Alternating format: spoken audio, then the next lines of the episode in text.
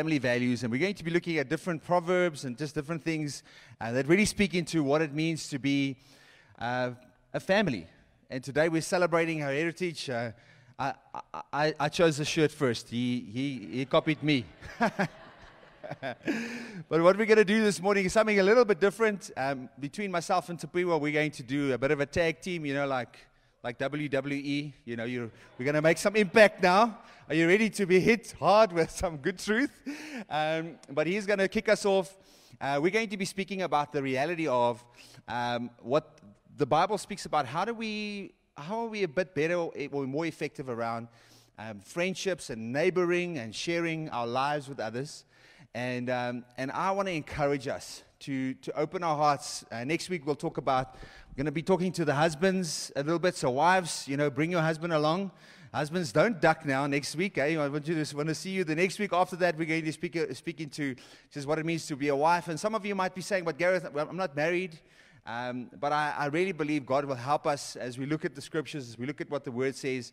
It's going to empower us in all of our relationships. We want to really be able to build strong, cohesive sense of family within the church. And the last uh, Sunday uh, of our four part series, we're going to look at uh, what it means to effectively care for and parent our children. So we're going to be talking about those four uh, aspects today. So I want to pray for us. Are you guys ready? You get ready to receive the Lord, the word from the Lord, Lord Jesus? We thank you for your presence here, Lord. We thank you for your word that is able to teach us, Lord. I pray that we would not just be hearers of your word, but that we would be doers. And I pray right now, even for Tapiwa, as he kicks us off this morning, I pray for your presence, your peace, your joy, and your anointing to flow. In Jesus' name we pray. Amen. Have fun, bro. Good morning. Uh, okay, before I start, I'd just like to extend thanks to the leadership of the church. It's really an honor to be up here. I do not take it lightly whatsoever. So, with that, let's get right into it. I want to read from Luke 10 real quick. So, if you have your Bibles with you, turn with me to Luke 10, verse 25. Okay? So, this is the parable of the Good Samaritan. So, we see Jesus is here, he's teaching, and then behold, a certain lawyer, he stood up and tested him, saying, Teacher, what shall I do to inherit life? He said to him, What is written in the law? What is your reading of it? So he answered and said, You shall love the Lord your God with all your heart, with all your soul, with all your strength, and with all your mind, and your neighbor as yourself. And Jesus said to him, You have answered rightly. Do this and you will live. But he, wanting to justify himself, said to Jesus, Who is my neighbor? And then Jesus answered and said, A certain man went from Jerusalem to Jericho. That's about the distance between Potch and Klerksdorp. And he fell among thieves who stripped him of his clothing, wounded him, departed, leaving him half dead. Now, by chance, a certain priest came down that road, and when he saw him, he passed him by on the other side of the road. Likewise, a Levite, one of the helpers in the temple, when he arrived at the place, he came and he looked, and he passed by on the other side as well. But a certain Samaritan now, as he was journeying, he came where this man was. So he went to him and bandaged his wounds pouring an oil on him, wine, and he set him on his own animal, brought him to an inn, and took care of him. On the next day, when he departed, he took out two denarii, you know, like some money, gave them to the innkeeper, and said to him, Take care of him, and whatever more you spend, when I come again, I will repay you. So, which of these three do you think was a neighbor to him who fell among the thieves? And the lawyer, he said, He who showed mercy on him. Then Jesus said to him, Go and do likewise. So, I want you to bear with me and picture this. Close your eyes if you're comfortable. You're at one of the places where you usually go to during the week, wherever it is you go. You're at home, maybe you're outside, you're at the mall, maybe you're in town, you're at work, you're at church, and uh, you see somebody that you just barely know. Like you, you don't know them well, but you know them well enough to greet them. You know, maybe like a head nod or just like a, "Hi, how's it?" You know, but you never really have a meaningful conversation with them because there's there's just not that relational equity. So let's say also you don't like them for a bunch of reasons. Maybe they have a different culture, maybe they have a different skin color, maybe they have a different character, maybe they have different beliefs, maybe they have different thoughts about sexual orientation, maybe they have a different social status, you know, money in the pocket. They're just different. And for this reason, you don't really feel like you want to interact with them, you don't want to get closer to them. Some of us may be even thinking, hey, now what if I interact with this person and then they pull me away from Jesus? So be careful, yes. But how little is our faith in Jesus that we could think that? Bottom line is, you're under the impression that the two of you won't get along if you were to ever get closer. So on this particular day, you notice that they seem beaten down by something. Something's eating them up inside. You know, they're having a bit of a bad day. Maybe they're walking around with their head down, they're not looking at anybody in their eyes. When they do look up, you see they have puffy eyes, they were crying, or maybe they're just walking around like they're dragging their feet. They don't really, you know, they're, they're down. What do I do as a believer and disciple of Jesus Christ? Do I think I am a safe enough place for them to be vulnerable with the wounds that they are in pain from?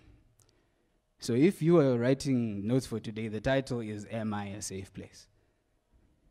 So, in what we just read, Jesus outlines clearly the type of responses that we meet when we see these people along the road. First, we have this super busy, ultra religious priest who sees the person in need and uh, they see this person is beaten down by the weight of life. The world is like falling and crashing in on them. And he chooses to cross the road.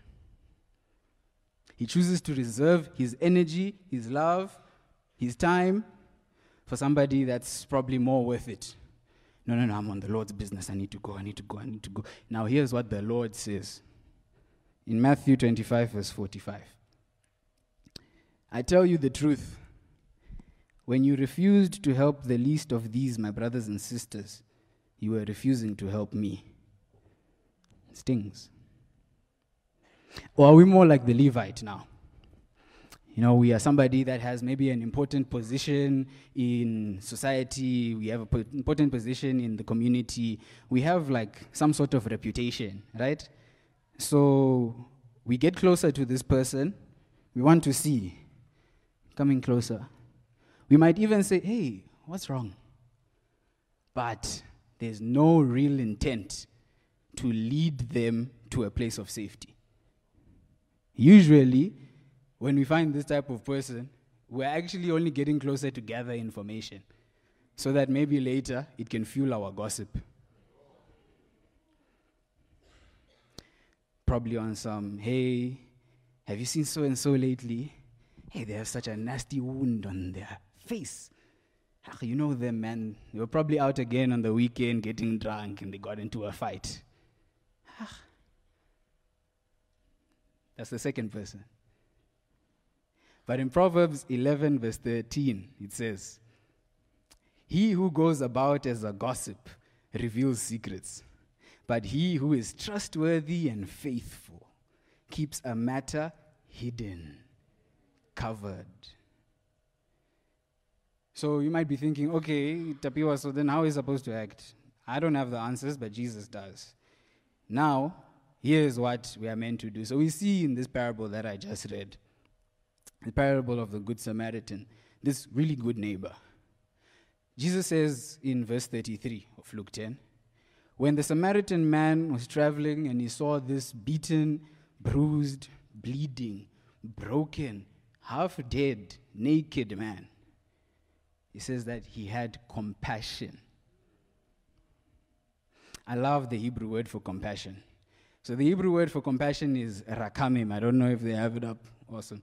So the Hebrew word for compassion is rakamim, and it's rooted and formed from the word rekem. The word rekem means womb. The special thing about rakamim is it's one of those Hebrew words that doesn't have a double meaning. It means compassion. And I find it so profound that it's rooted from the word womb. So, to all the mothers in the house, am I right in saying that the baby that is in your womb receives a much different level of affection and compassion compared to the baby before your eyes? That baby that's in your womb, it can't annoy you. They can't come wake you up in the middle of the night. Eh, Mommy, I'm hungry. They can't come to you in the afternoon and say, Mommy, look. And then you see there's a glass with milk and tomato sauce mixed up together. In your eyes, the baby that's in your womb can do no wrong. The baby that's in your womb is safe. The baby in your womb is loved. They are safely stored. They are safely nourished. They are safely loved. They are safe. Because you have chosen not to think about the things that that baby might do wrong in their life. They haven't even started walking it out yet. So, why can't we do the same when we approach people? Compassionately. Compassionately, my friends. That is how we are meant to live out the love that God has lavished upon us. As ambassadors, as we heard last week, as saints, as servants in the church. That's how we're supposed to live out that love, compassionately. As family, compassionately. That's how we deal with each other. As people living in society around us, yes, we are citizens of a greater kingdom, the kingdom of God, but we are in the world, right? So, how are we supposed to show them that we represent a different kingdom? By the way we love and the way we love in compassion. So now, when I am driving along the N12, see, we put ourselves in the shoes of this, this, this story, and I see somebody, their car's broken down on the side of the road. They're having a frustration fit, you know, they're like really frustrated. They are kicking the tire. They are saying all the swear words that you can think of in all the different languages and cultures. They're just, they're frustrated. And this oak is probably frustrated because he chose a Ford Ranger over a Hilux. You know?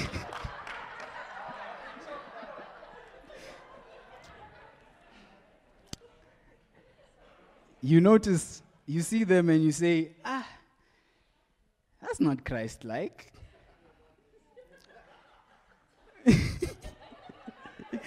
Or you see that they are wearing Islamic regalia, or you see maybe they are of a different type of sexual orientation, and ugh, in your mind you're like, eh, no, I'm not, I'm not inclined to help them.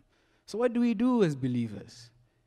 Do I keep driving, acting as if I didn't see them, with the Holy Spirit busy convicting me? Turn around, turn around, turn around, turn around. Or do I take a moment and I say, wow, Thank you, Lord, for this opportunity to be your hands and feet. Lord, thank you that you have made this person come across me. Give me wisdom to help them. Empower me to help them. May your name be glorified in this interaction. And may they know you afterwards. In Jesus' name. And I stop, I get out, and I help them. Compassion is what drives somebody to do that.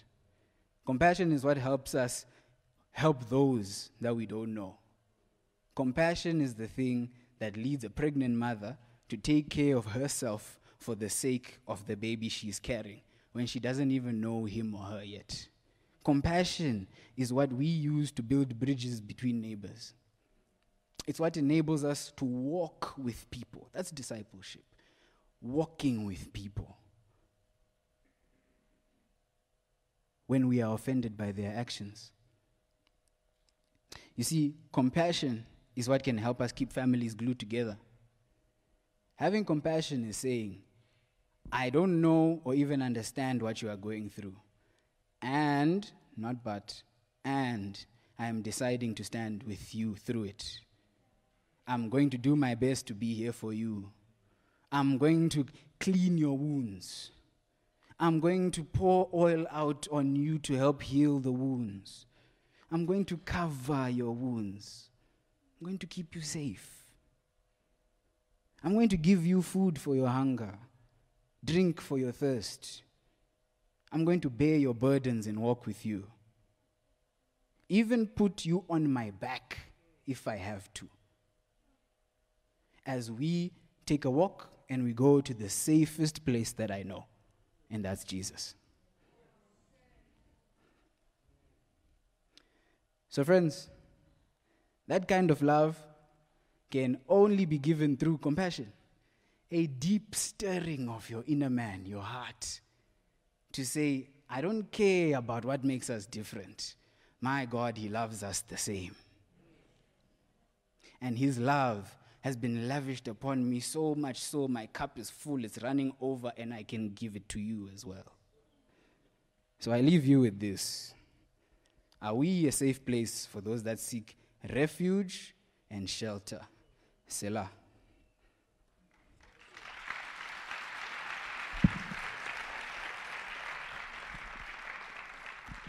Yes, you're, you're a tough act to follow, eh? Yes, let's give him another encouragement there. Well done. Well done.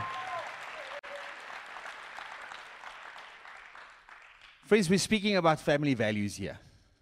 We're speaking about how we become a safe place. Tapiwa just beautifully explained to us or showed us just the beauty and the significance of, of walking in compassion, creating a safe space for others to come into. But when we do, when we are actually in that place, the question is, what are we supposed to be doing and how do we live that out? Because what I've experienced in the family of God is that we do very well at inviting people in we often want to, in our hearts and in our words, and do, we do struggle, as we were point, pointed out, to be able to live it out in a practical way. But I wanted to speak to us about how do we begin to, what is the, the clear viewpoint or goal? And also, how do we then express that? If we were thinking about being a safe place, the, the, the main purpose, friends, why we want to create this safe space, why we want to be a family of God is, is actually one thing and one thing only, and that is to become like Christ. It's about, like, it's, it's about coming, becoming like Jesus in every way. And what I have found, I just recently heard a, um, a, a, you know, a sermon by Leanne Bell. She spoke at our evening celebration uh, in Potchefstroom last week. And she began to tell of how she had gotten saved, come into the family of God, sat under really good teaching, could see many exemplary examples of how someone is supposed to live. But she says when she got married, six years after being saved, part of God's family, six years into that journey, she said the first time her and her husband had a bit of a disagreement, a struggle, a frustration, a misunderstanding, a cultural clash. She reacted in the way that only she knew how. Growing up, the way she was taught and what was modeled to her in her home, the way you deal with conflict, the way you deal with differences of opinion is you scream, you shout, you get excited, and then if you feel like you're getting nowhere in the argument, you run to your room, slam the door, and then uh, you don't talk to your family members for a couple of days until things have calmed down a little bit. And then we carry on like nothing's ever happened. And she said she continued in that pattern, even though her husband said, No, I want us to become Christ like. What that means is we want to follow Jesus' example, we want to obey his words, we want to live according to what he says. And so at every t- turn, when she would scream, shout, run away, he would be right there at the door. Listen, listen, love, we're going to talk it out. We've got to sort it out. And she said for 10 years of their marriage, that was how she chose to respond. Never actually changing, hearing the right words, seeing great examples, but never actually putting it into practice. But there was someone in her life that said, I want to help you to become like Jesus. I don't want you just to be a hearer of God's word. I don't want you just to be someone that observes it from afar, but I want it to become part of who you are. Jesus wants us to become like him.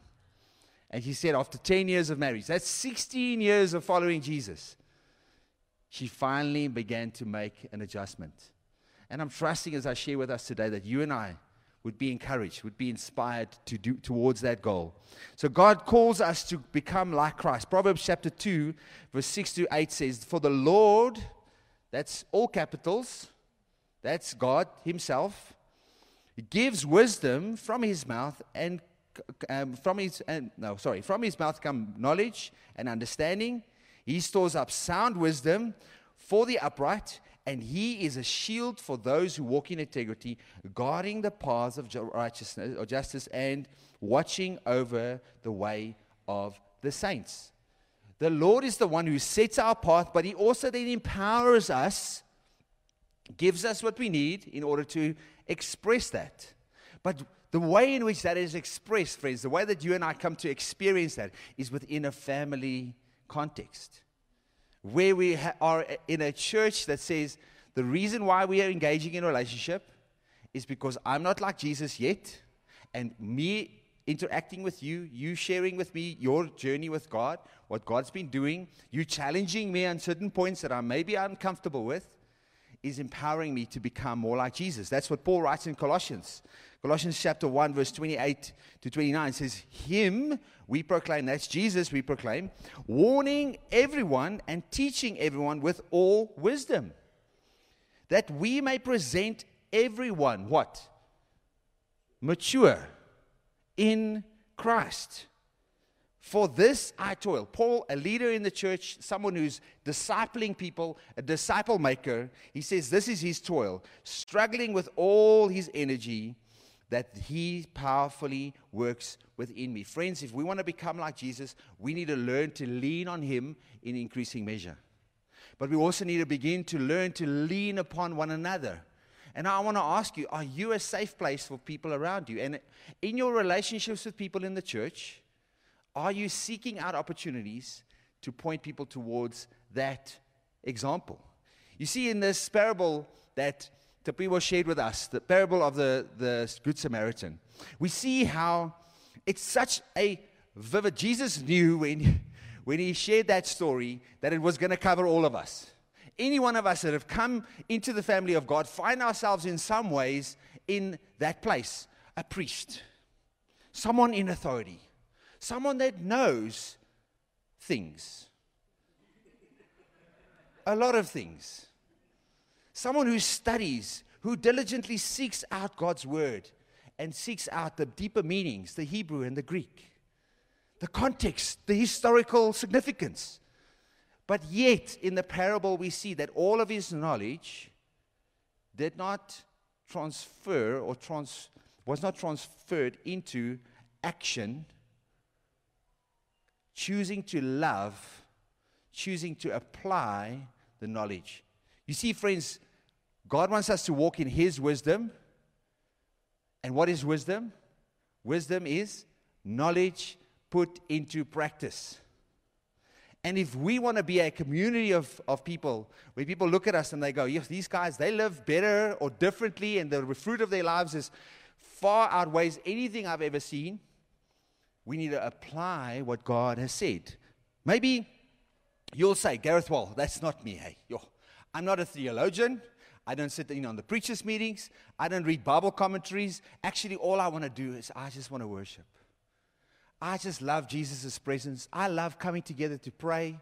I love just, you know, every single moment. And your relationship with God is is really rooted in and is flows from the amount of time and moments you can have in God's presence. But as we see in the parable, this Levite, this worshiper, this one who was at in the temple, he would be involved in aspects of worship, leading people in that into that place.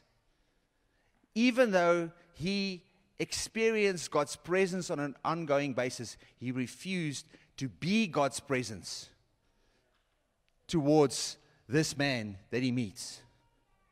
And so many of us, I find we are, we, we can pray and we can worship and we can, we can just say, I love it so much, but we fail to be agents of change, agents of, of safety for others. We don't bring people into a place of compassion, a place of God's womb, this, this womb that God is building with us. And so I want to ask you, and you might be asking this question so, how do I become a safe place? How do we do this? Because if Leanne Bell could listen to great teaching, see it modeled to her, how did she eventually change? It was because she chose to begin to live and build covenantal relationships with her husband and with those around her. Friends, the key for us to see this world transformed, and actually for all of us as believers in this family of God, for us to continue to build a place where people are nurtured and brought into the fullness of what God has for us, we need to learn and contend for covenantal relationships. Now, how do we do that? We get offended. Now, some of you guys are like, what? We offend one another. Anybody married here? It's the greatest gift, the, the, the most, single most significant sanctification tool in your life. The one thing that has helped me become like Jesus. It has been the biggest blessing in my life is married, being married to this woman.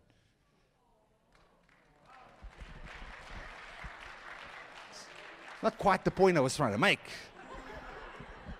But she's amazing. I mean, come on. you guys are clapping because, as says, because she fights with me. Then, but this relationship, because we said we love one another, not for what we can get from one another, but for what we can bring out from within one another. The gold, the Christ likeness. And therefore, I choose to be offended, but then also to work out that offense. If Peter says to his wife, Leanne, we will not let the sun go down on our anger, we're going to talk it out. Friends, why don't we do that in the church? I have seen so many people, I would bump into people. They say to me, I ask them, Yes, I haven't seen you at church in a while. I mean, they, they used to sit here, I could see them, you know? They're like, No, no, I'm still part of City on a Hill. Oh, really? But I don't see you anymore. No, I don't go anymore. Okay. Now, watch you guys online. So, those of you online, hello, but please come into the room, you know? Make sure you make your way in. The reason why the person said they're not coming anymore is they're like, no, politics, you know, politics. And then I'm like, what politics? Like, you know, do we flag, do we, you know, political parties, do we, do we talk about that stuff? No. You just find out, no, somewhere along the line, someone in the church disappointed, offended, rubbed somebody the wrong way. And then what we do as followers of Christ is we we disengage. I avoid. I'm going to just bring it to the Lord. I'm just going to pray about it. But that's not what the Bible says. It says in Proverbs chapter 27 verse 5 to 6 it says better is, is open rebuke than hidden love. Faithful are the wounds of a friend. Profuse, perverse are the kisses of an enemy. Friends, we do this all the time. I hide my love. I say I love you, but I'm not willing to share with you the times when you've disappointed me. We've just experienced and enjoyed communion together. So many of us come and we enjoy communion, but in our hearts there's unforgiveness towards people. So many of us actually don't move into the more that God has because when people look at our lives, they go, Yeah, ach man, this is how He is. This is how He is. And I'm wondering, you've been saved for many years and nobody ever showed it to you. I mean, friends, really. Can we, can we move beyond this as a church? Can we take, embrace covenantal relationships? Can we follow Jesus' example and his command, actually, in Matthew chapter 18? I'm going to read it for us. He says, If your brother sins against you, go and tell everybody else about it. Is that what it says? No, it says, Go and tell him his fault between you and him or her alone. Friends, this isn't rocket science. You want to become like Jesus? You want to experience God's love for you, His grace? If we want to be a community of compassion, let's just do this. If He listens to you, you have gained your brother. But if He does not listen to you, go to the Clarksville record and tell them about how offended you are with them. Or go to your, your friend, I just accountability. I just, will you just pray with me about this situation? You know, just, I, I feel so, I'm concerned about John, you know. John is struggling. No, friends, we then bring others along with us. It says, But if he does not listen to you, take one or two others along with you, that every charge may be established by the evidence of two or three witnesses. Why does Jesus say this? Because, friends, I have blind spots. Jesus says, Before you judge somebody else, take the, the plank out of your own eye. So, when sometimes somebody rubs us the wrong way, we've engaged with them we realize this, but I, I still don't feel like this is working. I can take somebody, not somebody else that's going to gang up with them, but somebody else that's objective, that can say, you know what? You know what, Ains? I'll pick on Ains. You know what, Ains?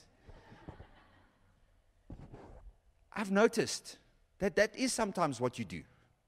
It's not always what you do, it's not who you are, it's not your identity, but I want to encourage you in your walk because what you say and what you do affects other people around you. God wants us to do that. And then, friends, in the very extreme case, very extreme, when we are unable to resolve our differences, our issues, then we bring it to the church. You bring it to the leaders, and they. I, I have spent many, many years as a pastor in people's lounges talking things out. I've also been the one that has called others alongside me to say, listen, please help me. I want to be a safe place for people to come. I don't want anybody to hear about my frustration with someone else. If, and this is what I do. If someone comes to me and says, yeah, no, no, no, someone just telling me this, no, again, my first response is, sorry, I don't want to hear about it. Have you spoken to them? Have you gone to see them? Have you loved them enough to have that conversation? No, but they'll never listen to me. Oh, you don't understand. They always do that. No, no, no, no. They don't always do that. They are God's son and daughter. They're part of His kingdom. They're part of what He wants to establish through us. Jesus says if we're, if we're unable or unwilling to resolve our issues, then we should treat people like they are unbelievers or tax collectors. Basically, like, listen, you can't say that you're a follower of Jesus if you cannot apply what the preceding verses have said. That's quite an indictment, friends. And I want us as a church, if we're going to be a family, we're going to be a place of compassion, I want us to embrace that because I want us to experience the fruit that comes. And this is what Jesus promises us. He says, Truly I say to you, whatever you bind on earth shall be bound in heaven, and whatever you loose on earth shall be loosed in heaven. Anybody want that kind of that kind of access to God's power and presence in your life? As a church, friends, we want to see God break into this community. We want to see God open areas in this world, and it will only happen when we are willing to deal with our one and twos, our personal relationships. He continues to say, Again, I say to you, if two of you agree on earth about anything they ask, it will be done for them by my Father in heaven. For where two or three are gathered in my name, there I am among them. Friends, I've experienced in my life when I've been willing to engage with people, when I've been willing to, as the people have shared with us, to be inconvenienced. I once had to jump over someone's wall to sort something out with them because they didn't answer my phone calls, they wouldn't meet me at any place, but I knew for the sake of the fruit I want to see in my life and in the fruit of the relationship that we can have. Friends, husbands and wives, the reason why you have children, why God blesses you, why God brings multiplication to you, is because you're willing to engage in a covenantal relationship. As a church, God wants us to multiply. He wants us to be fruitful. He wants people to come into this place and they can come with their, their differences, with their struggles, and they're going to be received. Not like, well, I accept you and I accept your, your, your behavior and your belief and how you see, but actually, as we become more like Jesus, we express that in increasing measure, friends. I want to ask us can we, can we pray? Can we ask God to empower us? Can we, because we cannot do this on our own, friends. I know that God wants us to be a safe place as a church. And if you this morning are sitting here and you know, maybe even your seat's hot and you're feeling like the, whatever side of your body is also hotter, because you know the person sitting next to you is there's something you've got to deal with them. Can I ask us to be bold? To go before the Lord and say, Lord, search my heart. Make it ever pure that I may be able to enter into your presence, Lord. I want to I don't want anything to stand against or between myself and you, and I don't want anything to stand between myself and others. Because if God's called us to love him and love one another, then we need to be able to continue to have an open heaven over our lives and open hearts towards one another. So I want to ask us to stand and want to pray for us. If you are here this morning and like I said, you've, you've got some things you've got to sort out. Can I ask you? It's a long weekend. You got some time? Set up that coffee. Set up that time with somebody. And just as, as a helpful tip, when you're coming to people or to somebody about what you think, how they say things and what they do, a great way to start the conversation is you know, I have some perceptions. What is a perception? It's basically a lens. So I have a lens. From what, from my perspective, this is how it, it seems to me your motivation or your actions are affecting our relationship. And when we say I have perceptions, it doesn't say you're doing this and you're doing that and please stop this and commanding people, but actually encouraging people saying, I don't know if I'm seeing it clearly. Help me understand. But let's not allow the enemy to have any room within us and among us. Holy Spirit, I pray right now, Lord. Lord, I know that you're searching our hearts. Lord, I pray that we would be, make sure that we are right with you and right with one another. And Lord, as we sing this song, Lord, I pray that we would experience your presence washing over us, Lord. I thank you that forgiveness is here. I thank you that, that compassion and acceptance is here. And I pray, Lord Jesus, that you would knit us together today as a church in increasing ways as we glorify you in Jesus' name. Amen. Let's worship together.